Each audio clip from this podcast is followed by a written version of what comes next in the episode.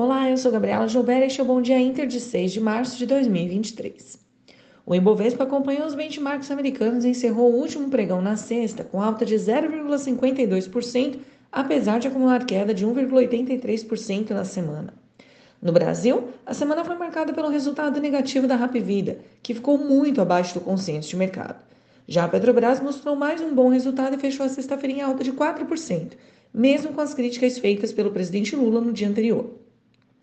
Lá fora, o mercado reagiu aos diferentes discursos dos membros do Fed sobre a necessidade de manter a política monetária tão restritiva.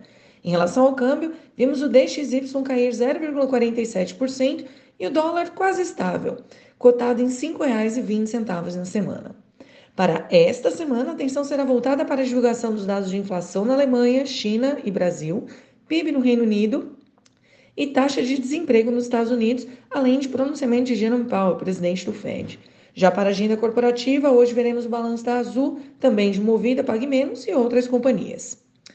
Indo lá para os Estados Unidos, após a semana de alívio nos yields das Treasuries, as bolsas americanas recuperaram parte das perdas, mas hoje amanhecem sem direção única, no aguardo de Powell e atentos ao payroll que sai no fim da semana. Investidores entram em modo de cautela em busca de mais dados que expliquem o direcionamento dos juros no país. Lá na Ásia, as bolsas fecharam mistas nesta madrugada, com índices chineses em queda após o N P C determinar meta de crescimento para o ano em cinco por cento, abaixo dos cinco vírgula cinco por cento esperados pelo mercado.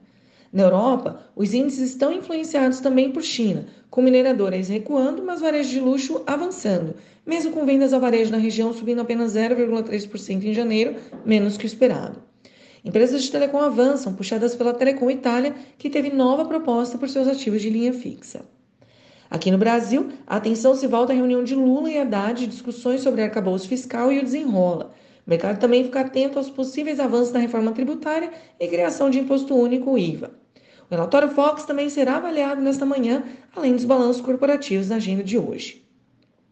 Na abertura, o índice D X Y avança, enquanto futuros em Nova York operam indefinidos e os juros das Treasuries também avançam.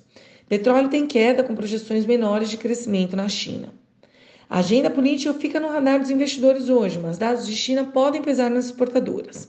A agenda corporativa também está repleta de resultados essa semana, com destaque para as aéreas, com Azul, Gol e Embraer, e no varejo, Magazine Luiza e Via, e a C S N fechando as siderúrgicas. Pessoal, este foi o Bom Dia Inter de hoje. Tenham todos uma ótima segunda-feira e até amanhã.